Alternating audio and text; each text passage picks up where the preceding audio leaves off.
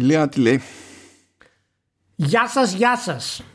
Γεια σου Μάνο Βέζο, αγαπημένε του Νοτιά. Γεια σας όλοι καλησπέρες. Να πω πολύ γρήγορα ότι στην Νορβηγία τις τελευταίες τρεις εβδομάδες έχει το περισσότερο κρύο που έχει εμφανιστεί τα τελευταία 15 χρόνια. Έχουμε χτυπήσει από casual μείον 3 μέχρι hardcore μείον 17 και έχουν ακόμα και οι Νορβηγοί που ζουν εδώ έχουν πάθει σοκ, γιατί εδώ είναι σαν Λονδίνο κυρίως, δεν έχει τόσο κρύο ή χιόνι ε, η περιοχή. Οπότε έχουν και αυτοί πάθει ένα σοκ. Και να πω ότι μάλλον τα χέρια μου έχουν σκάσει, έχουν ξεραθεί από πάνω εδώ και δύο-τρεις εβδομάδες. Και ξέρεις τώρα, άμα χάσω τα χέρια μου, υπάρχει πρόβλημα. Εντάξει, κοίτα. Νιουτροτζίνα με την νορβηγική φόρμουλα στηρίζει και τοπική οικονομία από εκεί που είσαι. Τοπική οικονομία, τοπική οικονομία, μάλλον. Να δώσουμε τα λεφτά πίσω στη, στην οικονομία. Έτσι, έτσι. Οπότε, Γιατί εδώ δεν αναγκαστικά θα κάνουμε εισαγωγή εμείς εδώ πέρα. Ναι, ναι. Και είμαστε όλοι ready. Ελπίζω να είστε όλοι καλά. Ελπίζω να κρατάτε τα, τα μυαλά σας σε σταθερή ας πούμε πορεία με τη νέα καραντίνα ε, που είναι πολύ hardcore. Και για το Θεό, δηλαδή, εάν, εάν, εάν δεν βάλουμε μυαλό, δεν θα σταματήσει να γίνεται αυτό το πράγμα, παιδιά. Όσα λάθη αν κάνει η κυβέρνηση, εάν δεν βάλουμε μυαλό, δεν θα σταματήσει. Δεν καταλαβαίνω γιατί είναι τόσο δύσκολο. Και στο είπα να το, να το κάνουμε και στο είπα και εκτός αέρα, μάλλον. Τη μέρα που είναι να ανακοινωθεί η καραντίνα από τις 6 ώρα όλοι στο σπίτι, πριν δύο ώρες μου είπε φίλοι μου ήταν γεμάτο έξω οι Έλληνες σε, σε μια μεγάλη περιοχή, ας πούμε, δεν θέλω να πω. Τέλος πάντων. Έτσι πάει. Φαντάσου. Είναι η αντίδραση επανάστασης, μάλλον. Είναι η επανάσταση. Ε, ναι, έτσι, έτσι. Είναι κόντρα, κόντρα στο, στο απαντσίμα. Κλασικά περιορίζονται οι προσωπικές ελευθερίες κτλ. Αυτό είναι. Μετά θα πετύχεις τα ίδια άτομα και θα σου πούνε ναι, αλλά κοίταξε να δεις στην Κίνα πώς το, πώς το μαζέψανε, πώς το οργανωμένοι. Και μετά του λες, για πες μας, αν θα ήθελες να έχεις ε, κυβέρνηση τύπου Κίνας. Δεν γίνεται, μονάσιγα. Δεν γίνεται. Όταν έχεις αυτό το στυλ και αυτή την οργάνωση, ε, έχεις τα προβλήματα που έχεις, αλλά εκ των πραγμάτων, όπως όλα τα. όλα τα πραγματάκια, όλες οι εναλλακτικές έχουν και τα θετικά τους. Ε, το, το σύστημα της Κίνας βγάζει τα ατού του σε πανδημίες. Να Άμα πούμε πάντως, πήγαινε. Να πούμε πάντως ότι η κοινή λογική είναι απόρρια φιλοσοφικής οριμότητας και όχι κοινωνικής. Άρα θα έπρεπε να την έχουμε, παιδιά. Αλλά δεν την έχουμε. Κατάλαβε; Αυτό είναι το πρόβλημα. Κάτσε το άρα θα έπρεπε να την έχουμε. Πώς προκύπτει, δεν κατάλαβα. Δηλαδή... Προκύπτει γιατί είμαστε οι αρχαιότεροι στη φιλοσοφία. Γι' αυτό ρε Μάνο. Θα έπρεπε να είμαστε να έχουμε αλυσίδα και να έχουμε φτάσει σήμερα, να έχουμε φτάσει σε ένα επίπεδο τουλάχιστον να έχουμε κατακτήσει την κοινή λογική. Και σε ένα βαθμό την έχουμε κατακτήσει. Αλλά τώρα, ειδικά αυτή την περίοδο, εγώ έχω χάσει τα αυγά και τα πασχάλια. Να σου πω την αλήθεια με αυτά που βλέπω. Ελπίζω να, να μην γίνουν χειρότερα. Τώρα δεν ξέρω πόσο χειρότερα μπορούν να γίνουν, αλλά ελπίζω να μην Έχω πάρει τα μέτρα μου, φύτρωσε ένα, ένα λίτρο τσίπουρο. το τσίπουρο είναι οκ. Με το τσίπουρο είμαστε καλά. Ναι, με αυτά που γίνονται, κάπως πρέπει να είναι αισιόδοξο σαν άνθρωπος. Αλλά γίνονται και κάποια άλλα πράγματα, Ηλία. Τι γίνεται; Α, α, όχι, όχι, πριν πεις, πριν πεις. Πες, έλα. Πριν ξεκινήσουμε να σου πω. Λοιπόν, θέλω να σε ενημερώσω ότι σήμερα ή χθες, γιατί δεν είχα τσεκάρει, ε, ανέβηκε στο Game Pass στο Final Fantasy 12 The Zodiac Age. Εντάξει. Και είναι το καλύτερο Final Fantasy στη μοντέρνα εποχή του Final Fantasy. Το έχω, στο έχω ξαναπεί και εκτός αέρα, αυτή είναι η άποψή μου. Και ήθελα να διαβάσω κάτι πολύ γρήγορο για να καταλάβει ο κόσμος που μας ακούει γιατί κράζω το απαράδεκτο Final Fantasy VII Remake σε σχέση με ένα παιχνίδι του Final Fantasy VII 12 που είναι 10, που, που είναι 10 χρονών. Μπορεί να είναι και παραπάνω, δεν θυμάμαι.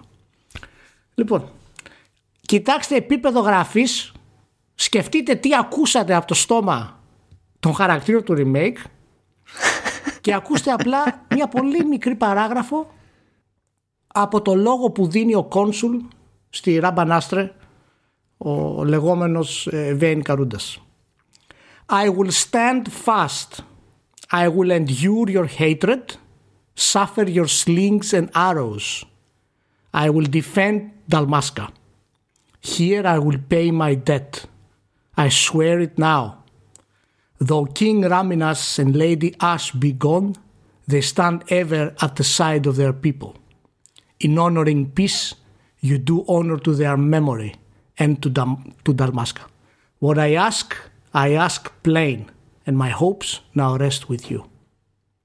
Αυτό ήταν σε παιχνίδι Final Fantasy. Απλά το... Όχι, αυτό ήταν σε παιχνίδι Το για ενημερώνω. Σούμι Μάτσουνο. Υπάρχει διαφορά. Απλά έτυχε να γράφει Final Fantasy πάνω. Ήταν, λέει Final Fantasy από πάνω, παιδιά. Λοιπόν, αφήστε τις ονομάσει που παίζετε, τα Final Fantasy και, και πηγαίνετε ξαναπαίξτε το Zodiac Age. Αυτό ήθελα να Ξέρεις πω. ότι Final Fantasy 12 είναι ίδιο level για δημόσιο διάλογο με Resident Evil 4. Είναι, ε, λες μια καλή κουβέντα και εμφυτρώνουν με τη μία αυτοί που επιμένουν ότι και το ένα και το άλλο είναι το χειρότερο Resident και το χειρότερο Final Fantasy. Ναι, Κατευθείαν. ναι. Γιατί ασχολούνται με το τι είναι Final Fantasy Resident και όχι τι είναι καλό RPG ή παιχνίδι. Κατάλαβες, είναι η κλασική παγίδα που πέφτει ο άλλος. Δεν είναι, είναι λογικό.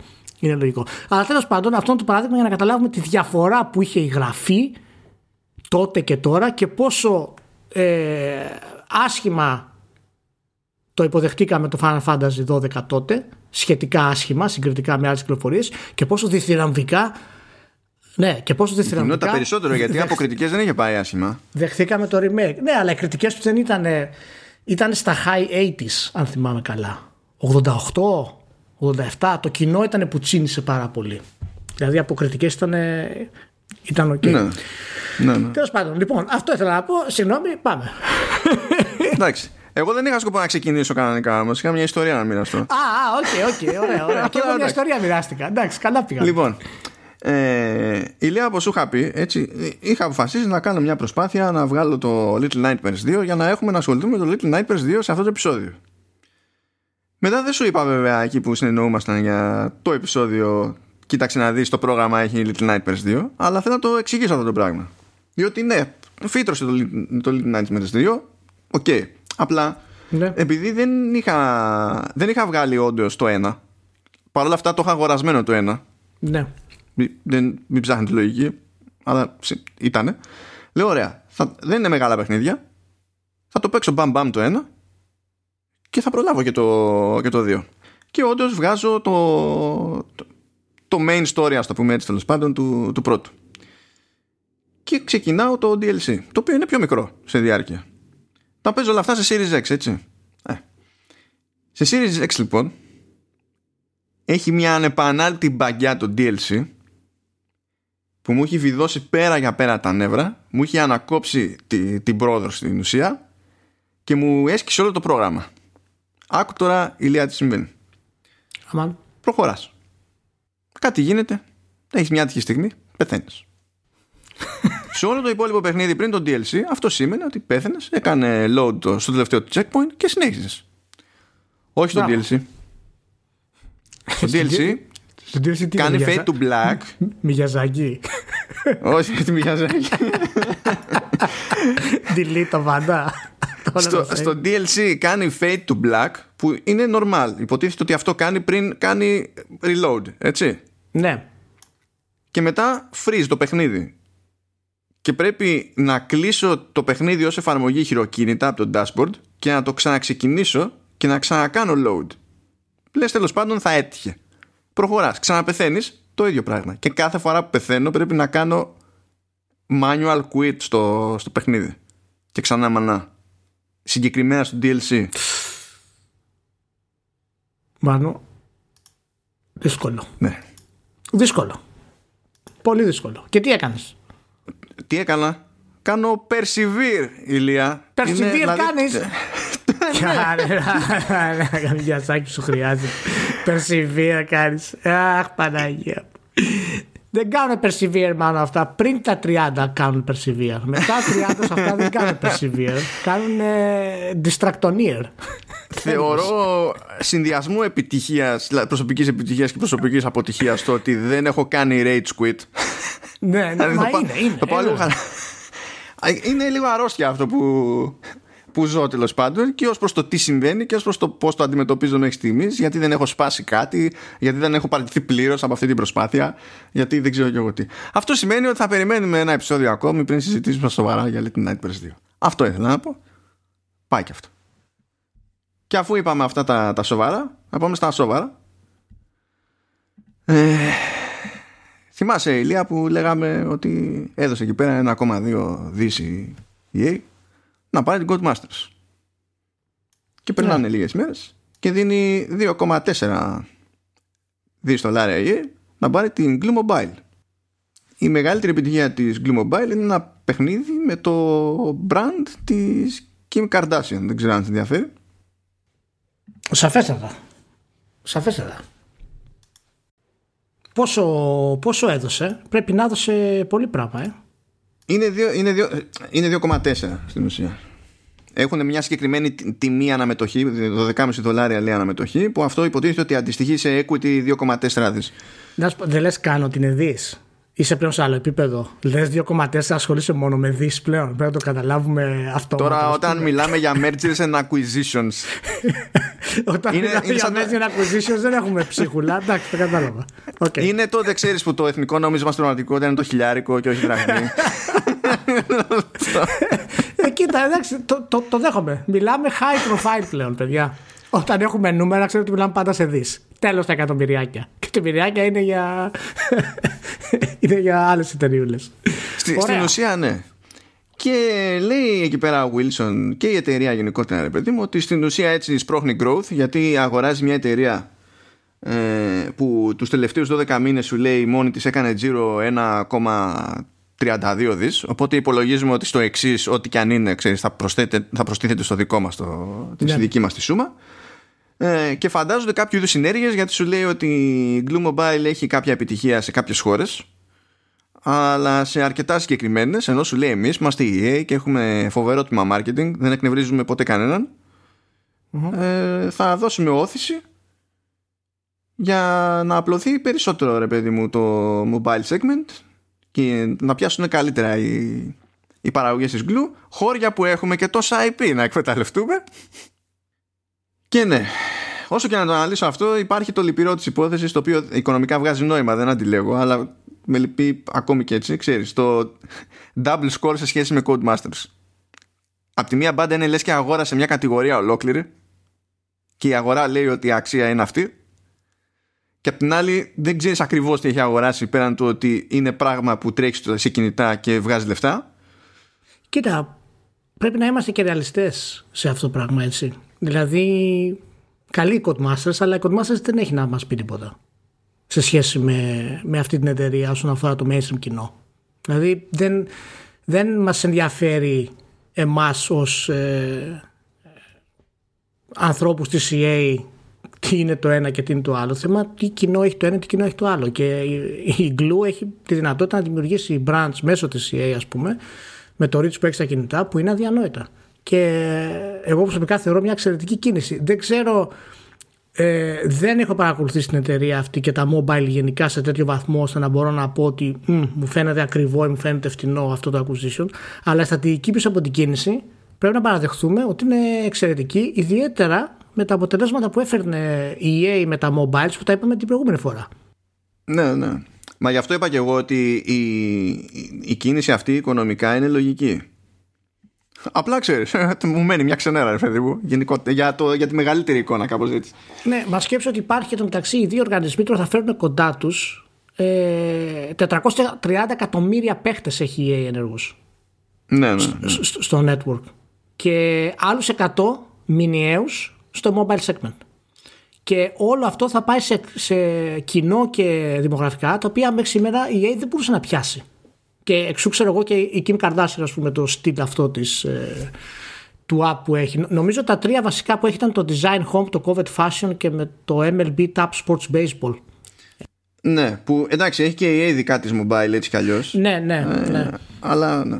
Ε, οπότε ναι, είναι πραγματικά η παντοδυναμία του κινητού μάλλον. Τελείωσε. Και μάλιστα θα χρησιμοποιηθεί και σαν, ε, σαν μαξιλαράκι για άλλα πράγματα. Αυτό έρχονται μεγάλες στιγμές για Star Wars εγώ αυτό θα πω ναι, ναι κοίτα ε, ε, εάν ήταν άλλη εταιρεία από την EA θα ήμουν πολύ πιο ήρεμος ότι ξέρεις αυτή η κίνηση γίνεται στην ουσία για να χρηματοδοτηθούν ε, πολύ ψηλό επίπεδο παιχνίδια ε, αλλά επειδή ακριβώς είναι η EA ε, καταλαβαίνεις ότι πρέπει να κρατάμε μικρό καλάθι από, για αυτό το πράγμα το, το συγκεκριμένο Ναι, πρωτίστως όλα αυτά γίνονται πλέον για, για growth. Γι' αυτό μιλάνε και για αριθμό ενεργών παιχτών, αντί να μιλάνε για συγκεκριμένα ποσά Ε, ναι. ε, και τέτοια πράγματα. Αυτό, αυτό τους νοιάζει. Αυτό πουλάει ε, στου, στους επενδυτές, αυτό βροντοφωνάζουν δεξιά και αριστερά. Και σου λένε και κάτι ωραίες συνέργειες της πλάκας, κάτι, κάτι ατάκες. Δηλαδή, όταν λέει The strategic rationale of the acquisition includes, άνω κάτω τελεία. Έχει τέσσερα points και το τέταρτο λέει accelerating growth. Δηλαδή αυτό είναι μια γενικότητα. Δεν αγοράζει κανείς εταιρεία θεωρώντας ότι ε, δεν υπάρχει λόγος να περιμένει ανάπτυξη. Εφόσον την αγόρασε. Την αγόρασε για να κάνει κάτι. Αλλά είναι buzzwords, παιδί μου, αυτά. Όπως είναι και το experienced creative leadership and enhanced team capabilities, το οποίο δεν σημαίνει τίποτα συγκεκριμένο. Απλά σημαίνει έχουμε μεγάλα franchises και μεγάλο τμήμα marketing. Ναι.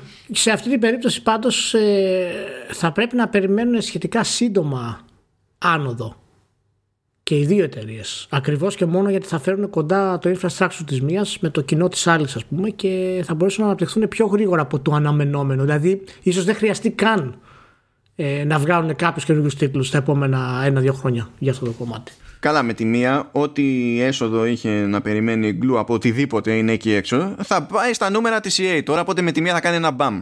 Θα, θα έχει αυτό το, το μπαμ. Εντάξει, ε, ε, εμένα με ευχαριστεί αυτό. Ε, είναι αρκετά έτσι δημιουργική κίνηση από την EA, γιατί η EA είχε, έχει περάσει δύσκολα τον τελευταίο καιρό, ιδιαίτερα με την ίδρυση της Lucasfilm και το χαμό της αποκλειστικότητας του Star Wars και είναι wake-up call γενικά η όλη κατάσταση. Που ξέρεις, μπορεί να σταματήσει εντελώς να φτιάχνει single player ολοκληρωτικά. Μπορεί να ασχοληθεί μόνο με τα mobiles και ένα-δύο τίτλους MMO, τα FIFA και τέλος. Θέμα είναι ότι έχει κάνει και, άλλα, και άλλες απόπειρες για να μεταφέρει κάποια franchise σε mobile και κάποια είναι, εντάξει, ήταν λίγο προβλεπέ ή μπορεί ναι. να ήταν σε ένα franchise το οποίο έχει και άλλη παραγωγή που δεν είναι για mobile οπότε ξέρεις ο καθένας μπορεί να πάει εκεί που προτιμά αλλά θυμάσαι τι είχε γίνει ας πούμε με Command Conquer; Ναι. Που Δηλαδή ήταν που ήταν στα αζήτητα, είπα να το κάνουμε κάτι, ξεκινάει εκεί με mobile, έφαγε κρά του ελέους, πήρε και το παιχνίδι πίσω στο τέλος. Ναι. Δεν, δηλαδή, εντάξει, ok. Okay. Unsure, unsure. Ακριβώς επειδή είναι η EA βασικά. Αλλιώς κατά τα άλλα, λογικά είναι τα πράγματα. Όσο είναι λογικά, ξέρεις, κλασικά και στο Embracer Group αγοράζουμε 2.000 εταιρείες. Ανεβήκανε οι τζίροι μας 8.000%. Ε, ναι, βέβαια, αφού τους αγόρασε όλους. Ναι. Λοιπόν, ας αφήσουμε όμως την, την EA να κάνουμε μια σύντομη στάση από, από Bandai Namco που έβγαλε και αυτή αποτελέσματα τριμήνου. Η Bandai Namco είναι από τις περίεργες περιπτώσεις που ε, ενώ περιμένει τέλος πάντων για το έτος έτσι ε, άνοδο της προκοπής δεδομένων των συνθήκων όπως και όλες οι εταιρείες που έχουν να κάνουν με games στο τρίμηνο αυτό που ήταν και οι γιορτές μέσα έτσι ε, και με τον κόσμο σε μεγάλο βαθμό κλεισμένο κτλ. Είχε πάρα πολύ μικρή άνοδο σε τζίρο σε σχέση με την αντίστοιχη ε, περίοδο από ένα χρόνο πριν. Ε, και είχε μόλις δύο νέες κυκλοφορίες που τελείως τυχαία, τελείως τυχαία δηλαδή ε, μιλάμε για Bandai Namco και οι δύο παραγωγές είναι δυτικές. Αυτή μία είναι το Little Hope από τη Supermassive ε, και το Twin Mirror από την Node.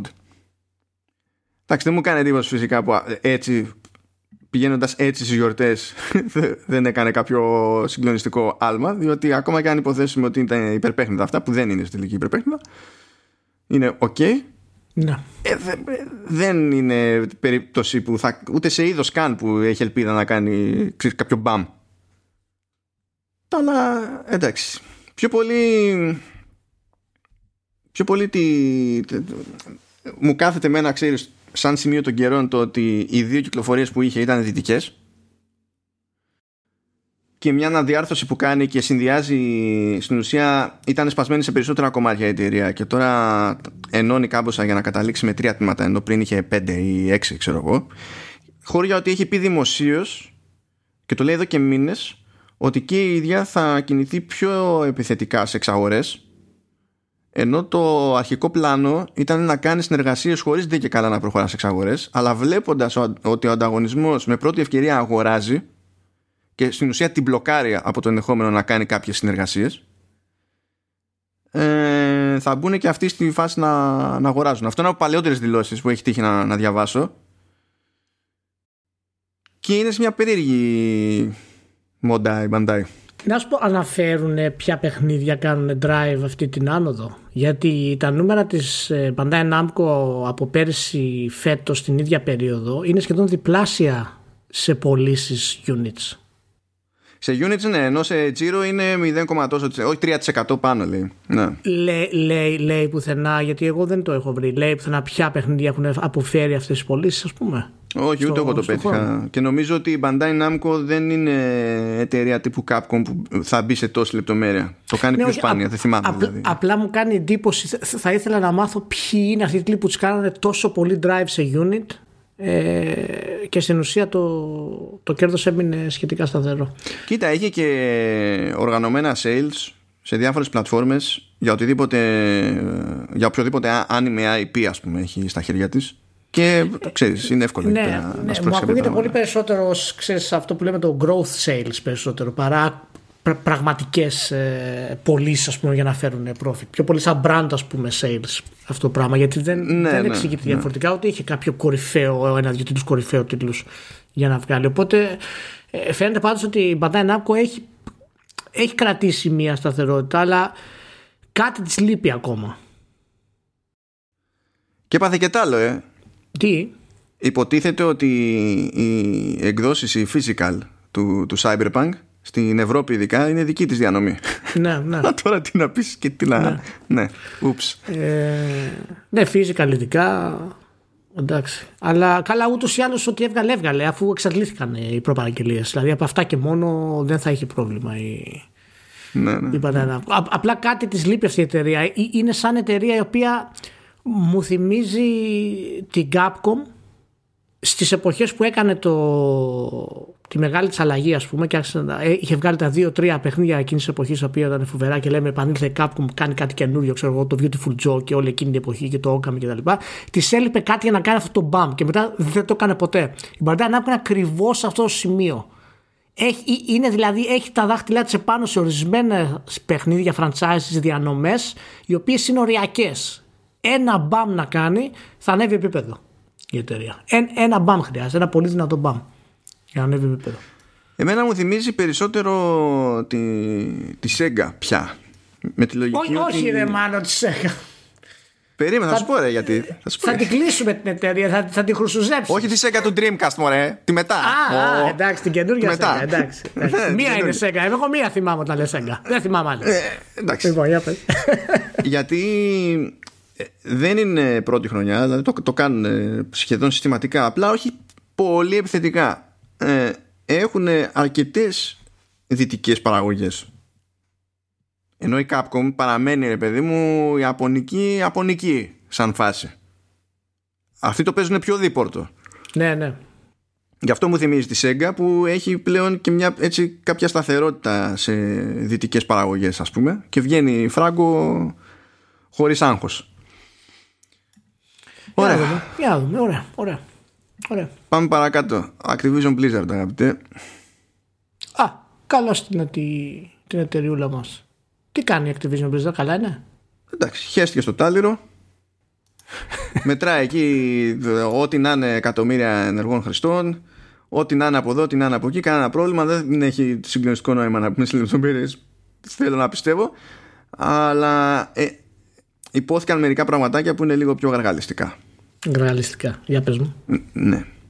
Π.χ. λέει ρε παιδί μου ότι ανέβηκε πολύ το engagement σε Call of Duty χάρη και στη ε, κυκλοφορία του Call of Duty Mobile που είναι free to play αλλά και του Warzone που είναι mode, είναι standalone, είναι λίγο απ' όλα αλλά ταυτόχρονα υποτίθεται ότι τεχνικό συνδέεται και είναι μέρος του, του Black Ops και τα λοιπά οπότε αν κάποιος ξεκινήσει από το Warzone ε, μπορείς να του κάνεις λίγο πύρι πύρι πιο εύκολα για ένα ενδεχόμενο θεωρητικό να πάρει και το Black Ops ή ό,τι να είναι.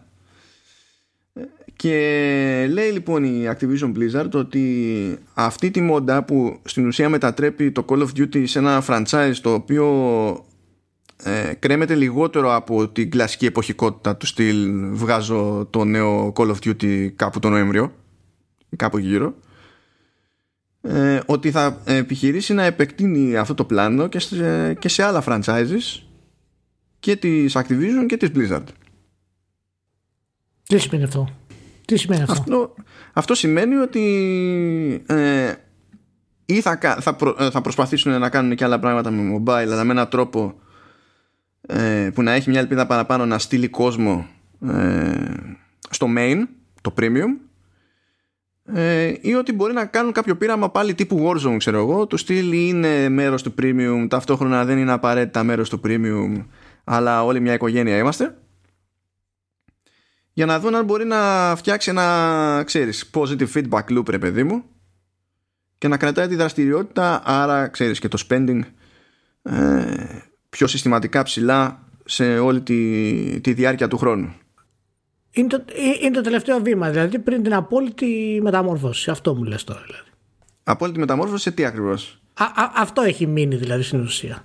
Στο να γίνει μια εταιρεία της λούπας. Να ασχολείται μόνο με αυτό το πράγμα στην ουσία. Μα είναι τη λούπα. Αφού όταν είπε σε κάποια φάση έχουμε, ε, για την ναι, Activision ότι υπάρχουν και, άλλα, α, υπάρχουν και άλλα franchises Activision, κοντοστάθηκα σε λίγο γιατί δυσκολεύτηκα να θυμηθώ ποια είναι τα υπόλοιπα της Activision. Ναι, ναι, ναι, έχει ακόμα, είναι, είναι σε οριακό σημείο. Δηλαδή ακόμα έχει το Diablo 4 και το Overwatch 2 τα οποία δεν θα βγουν τελικά μέσα στο 21. Αχαχα, τι ωραία, αλλά θα υπάρχει πολύ remastered content μέσα στο 21 αναφέρει. Οπότε καταλαβαίνεις ότι αυτή η λούπα αρχίζει και γίνεται πλέον και το μοναδικό της. Ε, μάλλον πιο φανερά ένα από τα μοναδικό της σχέδια. Και ψάχνει να βρει τρόπο να συνεχίσει να το κάνει. Εντάξει, ok. Okay. Αφού τους βολεύει, δεν υπάρχει κανένα πρόβλημα. Να πούμε ότι όντως το World of Warcraft έχει ανέβει τον τελευταίο καιρό. Μετράει αυτή τη στιγμή κοντά στους 5,5 εκατομμύρια active παίχτες. Ε, και... Εντάξει, δεν είναι και Final Fantasy. Ναι, εντάξει, υπάρχει πολύ. Καλά, εντάξει, είναι 600 εκατομμύρια χρονών παιχνίδι το, το WoW. Ε, είναι, είναι, είναι πολύ. Υπάρχει μεταξύ των παιχτών, το ακούω και αυτό από φίλους που παίζουν ακόμα ανεκδοτολογικά, ότι ε, έχει ξαναφέρει έτσι μια καλή διάθεση. Αλλά τώρα το να συγκρίνεις τώρα και το να καταλάβεις αυτός που είναι θυσμένο και έχει χα, χαλάσει 10 χρόνια από τη ζωή του και δεν μπορεί να σταματήσει να παίζει, με το αν αυτός τώρα είναι ε, κάποιος παίκτης ο οποίος ό,τι και να του προσφέρεις θα, θα μείνει ή θα φύγει, δεν, το, δεν μπορεί να το ξέρεις. Οπότε δεν ξέρω κατά πόσο είναι πραγματικά υγιές το παιχνίδι. Σίγουρα από θέμα νούμερα είναι. Αυτό είναι δεδομένο. Ε... Πάντως λέει ε, One such example of this new approach is the announcement that multiple mobile free-to-play Warcraft titles are currently in advanced development. Δεν ξέρω αν ακούσατε κάτι να μαραίνετε αλλά... Ε, μπράβο Μπράβο. Μπράβο. Μπράβο. Απλά πήγε σε διαφορετικά μονοπάτια από το όνειρο που είχαμε όλοι. Κάποτε. Ότι πήγε κάπου αλλού. Και πήγε κάπου αλλού λόγω της Activision. Είναι νομίζω. Τα έχουμε πει πάρα πολλές φορές. Ε, είναι ακριβώς αυτό το κομμάτι το οποίο άλλαξε ολοκληρωτικά την εταιρεία και γι' αυτό έχει σχεδόν και διαλυθεί με το πώς ήταν πριν. Δεν γλιτώνει μάλλον κανένας. Κανένας δεν γλιτώνει. Μόνο, μόνο στο Σπενσεράκο. Μόνο άμα πας στο Σπενσεράκο θα γλιτώσεις ή άμα σε πάρει Sony. First party και είσαι high profile. Το λέμε χρόνια πάντως. Δηλαδή ότι η Activision και η Activision Blizzard έχει ένα κουσούρι. Θεωρεί ότι έχει λόγο ύπαρξη ένα franchise στο δικό του portfolio αν ε, μπορεί να, να βαράει ένα δις τζίρο ως franchise σε αιτήσια βάση. Δηλαδή το ξέρουμε ότι έχουν τέτοια πετριά εδώ και χρόνια. Δεν είναι...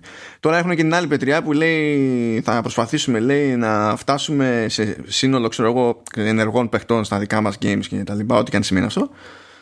Ε, το, το 1 δισεκατομμύριο. Δηλαδή είναι το κλασικό, το, το ίδιο το παραμύθι. Growth, growth, growth, growth, growth, growth. Στο ε, τέλος ναι. θα παίζουν όλοι ξέρω εγώ, κάτι από την ίδια εταιρεία και θα γίνει ό,τι έγινε με το sorting στο GameStop που είχαν αγοράσει οι sorters περισσότερες μετοχές από αυτές που όντως υπήρχαν σε κυκλοφορία. Και θα ζητάνε κι άλλο. Ναι, το ότι μια εταιρεία το επίπεδο της Blizzard ε, που έχει τέτοια δύναμη ως ανεξάρτητος ε, developer ε, πριν την Activision γιατί ήταν πριν την Activision μία από τις κορυφαίες εταιρείες στον κόσμο σε development game development. Ήταν, δηλαδή θεωρούταν αφρόκρεμα μια εταιρεία σαν αυτή, με τέτοια δύναμη, το να αλλάζει τόσο πολύ πρόσωπο μέσα από επόμενα 10 χρόνια, είναι καθαρά απόρροια του καπιταλιστικού προβλήματος. Δηλαδή μια εταιρεία πρέπει αναγκαστικά να μεταμορφωθεί για να ανταπεξέλθει στο growth, growth, growth, growth. Αυτό είναι. Δεν υπάρχει άλλος τρόπος να ανταπεξέλθεις πάνω. Πρέπει να αλλάξεις ολοκληρωτικά. Τελείωσε. Και αυτό είναι το αποτέλεσμα. Αν λειτουργεί, ok. Okay. Για αυτούς που το θέλουν να λειτουργεί, έτσι.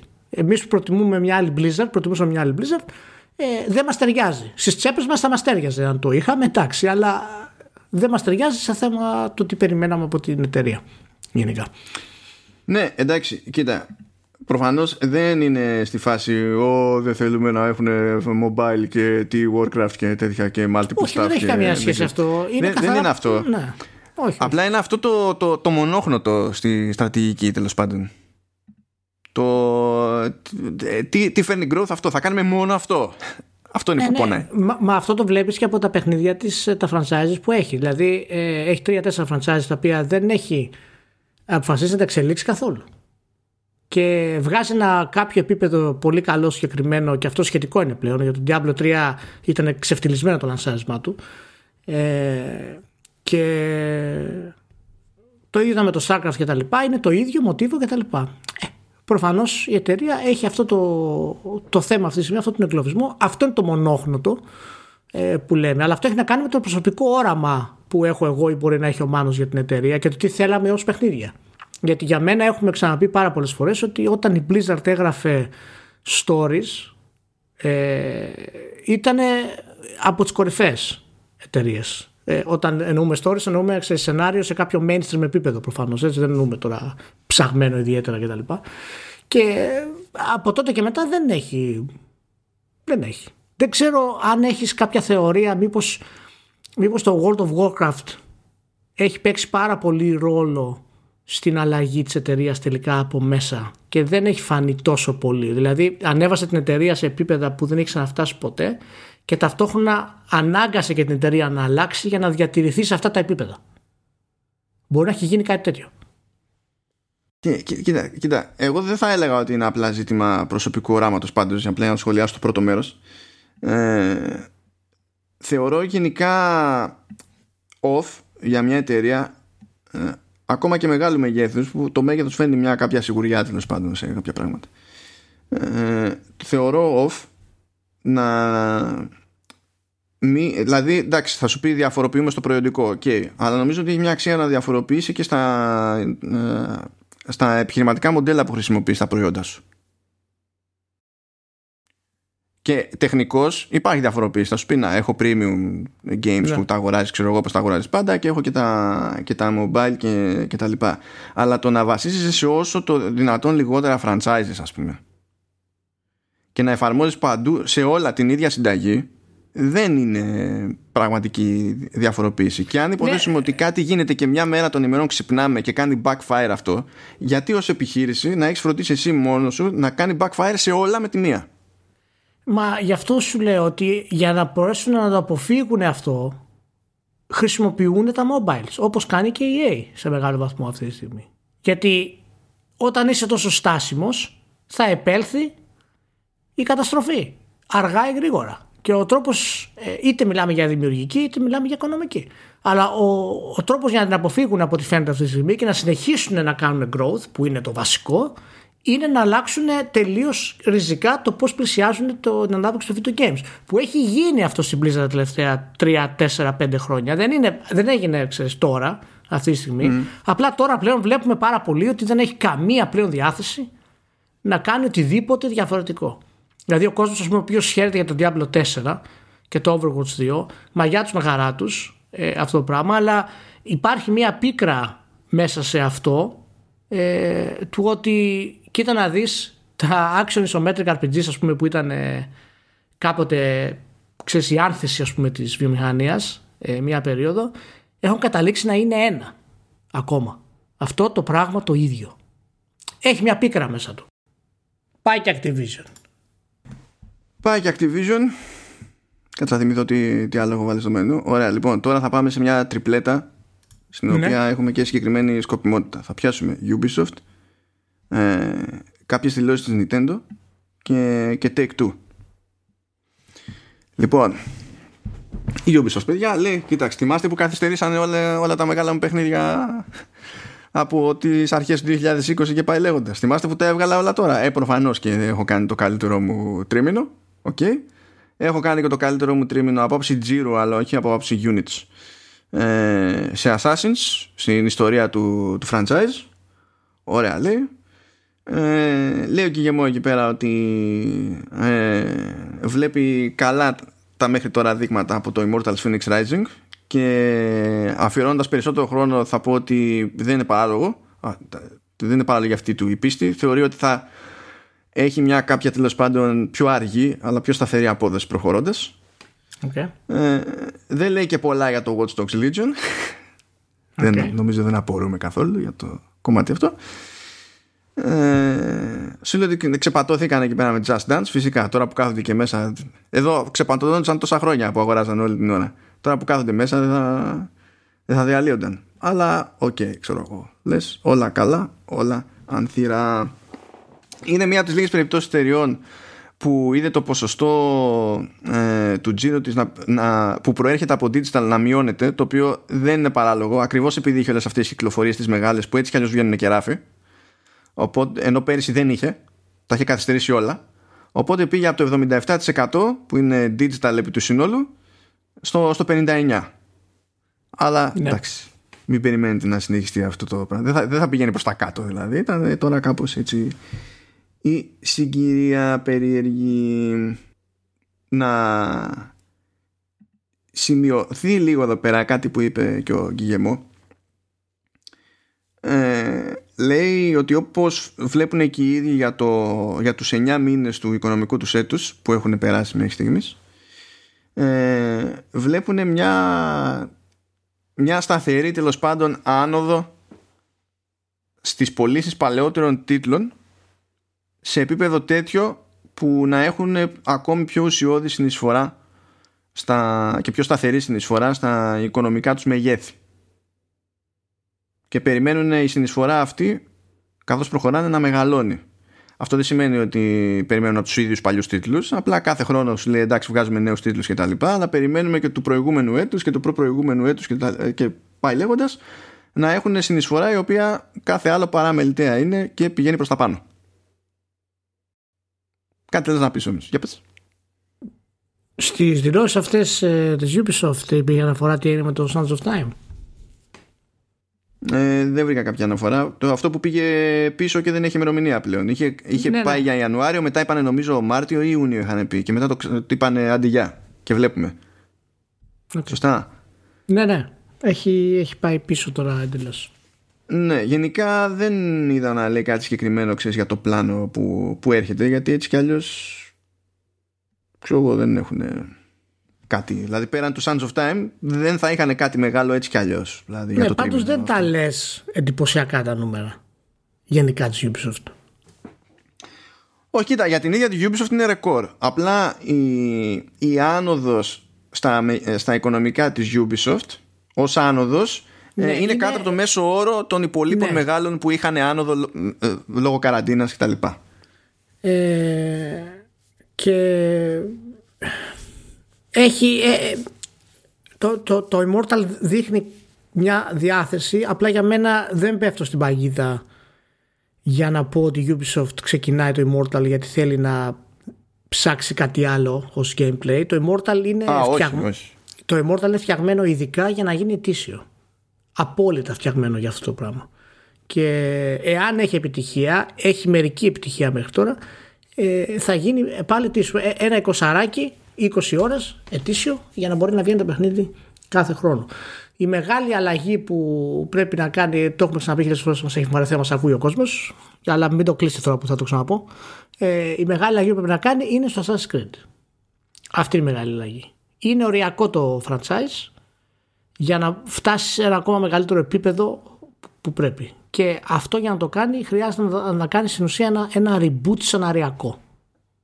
Είναι πολύ βασικό να μας πιάσει πάλι το, το μυαλό, να μας κατακτήσει τη φαντασία όπως είχε κάνει με τα πρώτα δύο Assassin's Creed και δημιούργησε εν τέλει όλο το franchise εξού και οι μεγαλύτερες πωλήσεις που έχουν γίνει ποτέ σε ένα Assassin's το Assassin's Creed το 3 μετά τον Έτσιο δηλαδή μας είχε πιάσει όλη τη φαντασία και το 3 είχε πουλήσει 12 εκατομμύρια σε, στους πρώτους μήνες ας πούμε Και λόγω του, του, προ- του, του κεκτημένου hype, έτσι. Γιατί Ναι, ναι, βέβαια, το 3 βέβαια. δεν είναι περίπτωση παιχνιδιού Assassins που άφησε την καλύτερη επίγευση. Από τα χειρότερα, από τα χειρότερα. Αλλά όταν Ε. έρχεσαι από τον Έτσιο, δηλαδή όταν έρχεσαι από το πρώτο Halo, το Halo 2 θα πουλήσει ανεπανάληπτα και ας είναι χειρότερο από το πρώτο Halo στην πραγματικότητα.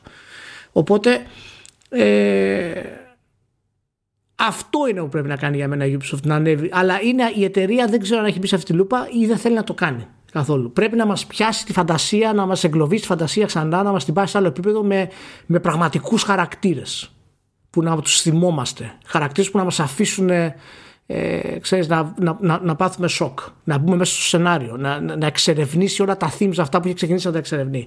Αυτό της λείπει αυτή τη στιγμή. Το θέμα του gameplay και τα λοιπά δεν το συζητάω γιατί το έχουμε χιλιοκουράσει. Αλλά ας, ας ξεκινήσει ένα από τα δύο πράγματα θέλω εγώ. Γι' αυτό. Γιατί τώρα μεταξύ μας δεν έχει άλλο franchise μεγάλο. Τα τερμάτισε τα άλλα franchise η Ubisoft. Τα είναι το πιο Splinter Cell, σταθερό τα της Ghost από Recon, άψη μεγέθους. Αυτό είναι. από άψη μεγέθους. Ναι, δηλαδή το, το Assassin είναι αυτό που είναι ε, η σημαία της στην πραγματικότητα. Και θα δούμε τι θα γίνει βέβαια και εάν λανσάρει για ένα καινούργιο Splinter Cell και τα λοιπά ε, που ακούγεται συνήθως. Στην μεταξύ το τελευταίο καιρό παίζω το Blacklist, το Splinter Cell ε, στο Series X και έχω μια κόντρα μέσα μου για το αν είναι το καλύτερο stealth όλων των εποχών αυτό ή το Metal Gear Solid 5 και αυτό θα είναι, θα είναι ένα ωραίο θέμα να το συζητήσουμε κάποια σε, σε επόμενο podcast Γιατί το, no το problem. Blacklist ακόμα δηλαδή που το παίζω και σήμερα έχει από τα καλύτερα AI που παίζουν και από, ο σχεδιασμός του είναι άλλο επίπεδο άλλο επίπεδο, ο ρυθμός του η ταχύτητα, με- δηλαδή είναι η Ubisoft στο καλύτερό της σημείο στο Blacklist. Ερχο- Επερχόμενη και από, ξέρεις, τις τραγωδίες που είχε κυκλοφορήσει πριν από αυτό. ναι, ναι, ναι. Ναι, θες παραπάνω τώρα αυτό. Εγώ ε, δεν πιστεύω, δηλαδή να πάλι να το πιάσω από την αρχή του σχολείου σου, δεν πιστεύω ότι θα προσπαθήσει να κάνει το Immortal σε πτήσιο. Ε, θεωρώ, ε, πιστεύω όμως ότι θα προσπαθήσει να το κάνει ε, multimedia project. Δηλαδή δεν είναι τυχαίο ότι έχει ανακοινωθεί σειρά. Ή κάνει μονίμως διάφορα κουφά crossovers ε, σε περιεχόμενο ξέρω εγώ και guest και τα λοιπά από εδώ και από εκεί και νομίζω ότι προσπαθεί να κάνει αυτό που γενικά μια ζωή προσπαθούν να κάνουν οι Ιάπωνες ξέρεις θα σου έχουν το, λίγο άνιμε, λίγο παιχνίδι ε, κάνα παιχνίδι με κάρτες ε, κανένα Ναι, μάγκα εντάξει, και ναι. πάει απλά, και κάπως έτσι απλά η διαφορά είναι ότι οι Ιάπωνες έχουν πολύ ψηλό επίπεδο στα, σε αυτό το πράγμα που κάνουν στα άνιμε και τα Εντάξει, λοιπά. χαίρομαι πολύ. Δεν σου είπα θα το πετύχει, αλλά εμένα μου δίνει περισσότερο την εντύπωση ότι κάτι τέτοιο ε, θέλει να εξερευνήσει σε, σε κάποιο βαθμό. Ε, τώρα από εκεί και πέρα για το, για το Assassin's, εντάξει, τι να. Πάντως να σου αλλά, πω κάτι. ναι. Να, να, να σου πω κάτι. Ε, έχω την εντύπωση, τώρα έτσι που το συζητάμε για τις τηλεοπτικές σειρές που έχει γίνει και λίγο τόρος, ότι ένα Assassin's τηλεοπτική σειρά πραγματικά θα ήταν πολύ μεγάλη επιτυχία. Είναι, Μα θα ειδι- κάνει, μα έχουν είναι, ανακοινώσεις. είναι φτιαγμένο για να είναι επεισοδιακό. Και από θέμα story και από θέμα special effects δεν χρειάζεται τρελά, ας πούμε. Είναι πραγματικά φτιαγμένο για αυτό το πράγμα. η τηλεοπτική σειρά. Να σου πω τώρα, ε, σειρά Assassin's, το πράγμα είναι απλό. Κάνεις όλη τη σειρά να είναι στο modern setting, γλιτώνεις και λεφτά και το συνδέεις με την πρόοδο στο, στο παιχνίδι, ώστε το, το παιχνίδι να είναι το historical setting και, το, και η σειρά να είναι το modern. Εκεί αναγκαστικά θα γράψεις κάτι για το modern. Α- αυτό, αυτό για να γίνει μάνο πρέπει να, σου, να, να έχεις ε, τον George Lucas ε, όταν είναι 30 χρονών. Δεν υπάρχει αυτό το πράγμα. Πρέπει να είναι 600 directors και 600 writers να, να δουλεύουν. Να γίνεις πουτάνας. Αλλά που, που Ωραίο, κότσια, ωραίο, εντάξει, τώρα θα δούμε. Ε, ναι, δεν θα σχολιάσω περισσότερο για Assassins γιατί θα καταλήξω να συγχαίρω με τον εαυτό μου. Τώρα να δω που είναι το κείμενο που γράφω για το Assassins. Το κείμενο που γράφω για το Assassins είναι σε 6.045 λέξεις. Α, ωραία. ωραία. Ε, Έχει, έχει ακόμα. ναι, είναι ότι τα gameplay systems, progression systems και τα λοιπά είναι να τα ξεκινήσω στην επόμενη ενότητα. Για χαρά. Είναι εντάξει, είναι, λα- οπότε ναι, δεν, δεν έχει νόημα να συζητήσω κάτι τώρα γιατί δεν κάνω και τίποτα άλλο μέσα στην ημέρα μου. Με αυτό ασχολούμαι. Ε, πάμε 2K που βγάλανε και αυτοί εκεί πέρα. Νούμερα δεν ήταν. άκουσα. ε, κλ- Πάμε, πάμε, λέω τώρα 2K Οκ. που βγάλανε και αυτοί τα, τα δικά τους τα, τα νούμερα. Ε, ο τζίρος τους έπεσε αλλά η κερδοφορία αν- ανέβηκε το οποίο δεν είναι και περίεργο ε, γιατί τι ήταν είχε δεν είχε κανένα μεγάλο λανσάρισμα τώρα από Οπότε είναι λογικό να νομίζω να έχει πέσει ο τζίρος. Και αντίστοιχα να έχει ανέβει η κερδοφορία, έτσι. Είχε το τέτοιο ρε εσύ. Πώς δεν είχε μεγάλο σάσμα, είχε το, το κάθε αυτό το 5 στο Series X. ναι, και, και στο PlayStation 5. Τι εννοείς, δεν είχε μεγάλο σάσμα. Πάμε λανσάρισμα, λανσάρισμα, όχι τρίπλα. ναι, εντάξει. έκανα, ε, έκανα χατζιπαναγή. Ε, αλλά και αυτή Α, να, λες, λέω ότι πέρυσι ρε παιδί μου στο αντίστοιχο τρίμηνο είχε WWE 2K20, γελάμε λίγο, ε, The Outer Wilds, ε, τη ε, Civilization 6 σε κονσόλες, ε, Red Dead στο PC, ενώ φέτος είχε Borderlands 3 και NBA 2K21. Οπότε, εντάξει. Αν, α, αναφέρει νούμερα για το next version του 2K21 πωλήσεις; Ε, νομίζω όχι. Νομίζω όχι. Που και αυτό είναι λίγο περίεργο έτσι, διότι επειδή έχει και, και, και SKU που στην ουσία είναι σαν να αγοράζεις και τα δύο, εκεί τι θα μετρήσεις; Ότι σου πούλησε δύο, ένα από τη μία μεριά και ένα από την άλλη; Απλά θέλω να δω τέτοιο. Ε, τι έγινε με, το, με τις τιμές, αλλά δεν έχουμε αναφέρει τίποτα. Α, καλά, εντάξει τώρα. Κοίτα, δεν ξέρω αν σε ενδιαφέρει πάντως. Και αυτοί έχουν ε, δώσει πόνο με, με παλαιότερους τίτλους. Ε. Και λέει ότι και αυτοί είχαν μεγάλη συνεισφορά. Βέβαια, εντάξει, δεν είναι απορρί κανένας. Grand Theft Auto Online, Grand Theft Auto 5 γενικότερα, Red Dead Redemption 2 που. Και, και το online εκεί πέρα. Το Red Dead νομίζω έφτασε στα 36 εκατομμύρια πλέον. Σούμα. Κάπου εκεί. Θες να πεις πως, θες να πεις πως έχει φτάξει το GTA 5 ή να το πω εγώ; Πες το, πες το εσύ. Πες το. Πες το να το ακούσουν. Κρατηθείτε.